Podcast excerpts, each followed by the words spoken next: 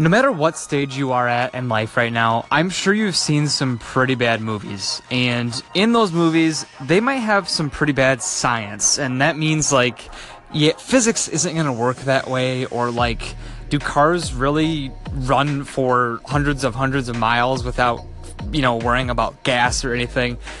All of these things and more are talked about on the podcast we're going to mention on today's show. So sit back, relax, and listen to Podcast of the Day only on Anchor. I'm your host, Grant, and let's jump into it.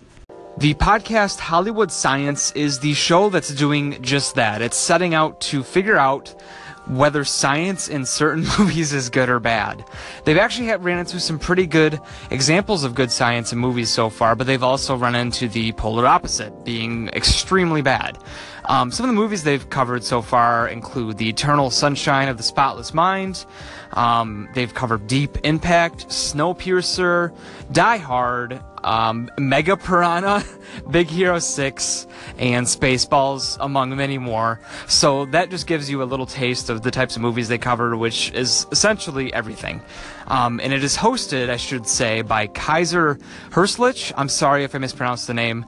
I think I got it right. And then Hippogriff Placeholder.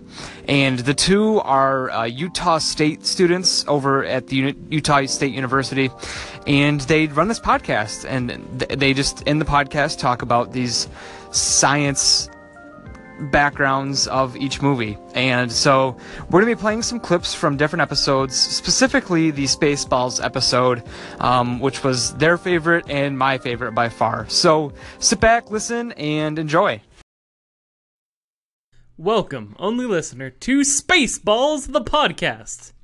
Ich bin Kaiser Harslich, your chemist, medical specialist, math magician, and the man with the longest and girthiest Schwartz in the galaxy. And I am Hippogriff Placeholder, house engineer, electrician, computer scientist, and radar technician tasked with licking the jam off the monitors. This week we watched ba ba ba ba ba ba ba ba ba ba ba ba ba ba ba ba Spaceballs. So, Hippogriff, what snacks and drinks did you consume and imbibe during the movie? well, let me tell you. So I made myself a grilled cheese, but not just any grilled cheese. I had thick cut bologna and eggs. And also on one side of the bread, before I grilled it, I put Tabasco sauce. So it was like a kind of a pseudo breakfast sandwich. And I also had um, kind of a cappuccino. Bitch, that's a fucking melt. That's not a grilled cheese, that's a melt. You get out of here. oh my god, fucking Normie, leave. Bye. Ree! Those parts were from the intro of the episode talking about Spaceballs, and now we're going to jump into some of the more sciencey parts and their just general review of the movie and their experience with the movie. So here is that. I have seen Spaceballs not quite, but close to 500 times. You are the people's champion. So I've got a friend back in my hometown, named Kirby Choland. Shout out to Kirby Choland. Yeah. Kirby to Joland. Yep. Look him up. Tell him, hey, you like Spaceballs? And he'll be like, what the hell are who who are you? Yes, I do. Um, but during the summers, I'd go over to his house okay. and we'd hang out and do stuff. Yeah. And then when we were going to bed, we'd want to watch a movie or something, right? Yeah. And so the first time that we did it, I think I was 14, he was 13. Fair enough. He was like, "Oh, hey, this one has balls in the title." I'm like, "Yes, we're gonna watch that one." Because you know it has balls in the title, it must be very funny, Right. and it was. you got lucky. so we watched that one the entire time. We're just laughing our asses off. Next night comes and it's like, "Well, what movie do you want to watch?" And I'm like, "I don't know. Do you have anything else good?" And he's like, I, "Mm, not really." Nothing will You want to watch surpass Spaceballs? and I'm like, yeah, let's watch Spaceballs. And even if we weren't watching it per se, it was on every night. So if we're doing light weeks per minute, uh, so if we take 1500, we've got our for our light weeks, Yep. and we multiply that by seven to get us light days, Right. And that's light days per minute. Wait, divide by seven, right? Because a light week. It's 1500 light weeks. So we've got weeks to days. So we're multiplying by 7. Yeah, no, wait. There's seven days in a week. I don't know. All right, Just so go for it. we if you've got 1 week, how many days do you have? Seven. Okay, if you've got 1500 light weeks, how many light days do you have? Yeah, don't you have to? Never mind. I don't know. Um anyway, what's speed of light, right? Uh, C. It, it just Yeah, so it's 3.0 or well 2.99 times 10 to the 8th meters per second. right. Wait, but this is a Oh wait, wait a minute. Hold on. No. Damn it, I can't do math on this because this movement thing doesn't have any uh distance on it. 1500 light weeks per minute? Yeah, no, that's Wait, wait, distance wait. per time. But we could do light years. And then we could do the speed of light. And that takes 1 year. All right, so So anyway, you times hold on, I got this. a thousand five hundred by fifty-two, because that's how many weeks there are in a year. Divide by 52. What? Okay. Yeah, so we've got light. We, we're going weeks to years, so we got to divide by 52 because Oh, okay. 52 Never mind. I get it. Yeah. I'm on your level. So they're going at the speed of 28.846 light years per minute. If I had assumed this is per minute, Yeah. but it takes a year for light to travel, right? So it's a light year. well, a light year is a distance. So. Yeah, Oh yeah. but yeah. it takes a year for it to travel right. that long. Um, let- so if we're in minutes, so it's multiplied by 60. And that gives us hours. Another 24 gives us a day, multiplied by the uh, Earth standard average. So 365.25 gives us they're traveling 15,171,923.0769 times the speed of light. Oh wow, they're cruising. Yeah, they're over 15 million times faster than the speed of light. I think that very last clip emphasizes the show the best way possible in that they, they discuss the science and the absurdity of time travel and space travel in the movie Spaceballs, which obviously is going to be absurd considering it is a total parody movie based on pretty much nothing scientific whatsoever. And anyways, I got to speak with Heiser and Hippo from the show, and they were awesome to talk to. Um, and they have a lot of experience actually in the background of sciences and um, engineering. So I get to talk with them, and here's the interview. Ich bin Kaiser Haslich. I'm the uh, one of the hosts. Yeah, and I'm Hippogriff Placeholder. I'm the other co-host. Um, let's hear it. Our podcast, we go over B-list science fiction movies, and we tear apart the science, and we just kind of tear apart the movie in general. Mm, sometimes A list. Sometimes A-list. Okay, yeah, because we're, doing Arrival next week. So Yeah, and sometimes it's. Yeah, I mean they're they've all been science fiction so far too. Yeah. Awesome. Yeah. Where did the idea come from for the podcast?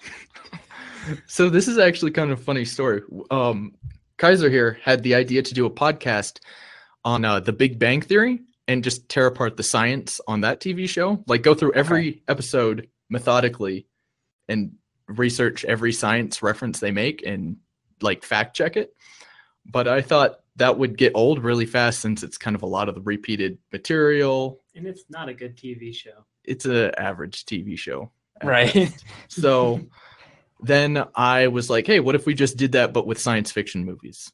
And then uh yeah, Yeah, we found out uh, no one had done that yet, and I mean, it's a unique idea for a movie podcast. So we thought, yeah, sure, why not? yeah, let's try it out. And well, 13 episodes or 15 episodes later, we're here. Yeah. You've been doing it for just a little while now. Um, I guess since is it 2016? Is that right? Yeah. I think we did our first episode in October or November. I Uh. November. I want to say November. Yeah, and then we ran into some problems for about a month. But yeah, now we've been keeping a regular production every week. Awesome. So how is it? How's it been going so far? Is it uh, is it fun? It's a lot of fun. So far I really like it. Like it forces me to watch a lot of the B-list science fiction movies that I've always wanted to watch, but I've never had like the willpower to say I'm going to sit down and watch these and it just kind of it, it makes it actually worth it because then I can sit down and actually talk about it afterwards. And for the movies themselves, I mean, I've seen so many movies. I, well, not only once the otherwise, but movies I've already seen and love, like uh, Spaceballs. I mean, I've seen that nearly 500 times, non exaggeratingly. And but taking it from this perspective and looking at all the various different scientific things and realizing that they got nearly every point of it wrong. I mean, it's Right. a bunch of things Yeah. in a new light for me, and I love it. Yeah. Um. So I really like watching movies, and that's kind of why I got into this podcast. But it's, I've actually been surprised on several occasions about the movies we've watched. Like I've gone into a movie thinking it was going to be the worst thing ever, Mhm. but actually being pleasantly surprised with how it turned out. So Yeah. yeah, good stuff.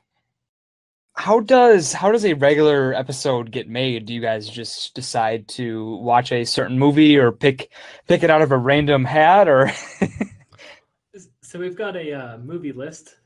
Ah, and okay. it's Filled with, I think, a couple hundred movies at this point.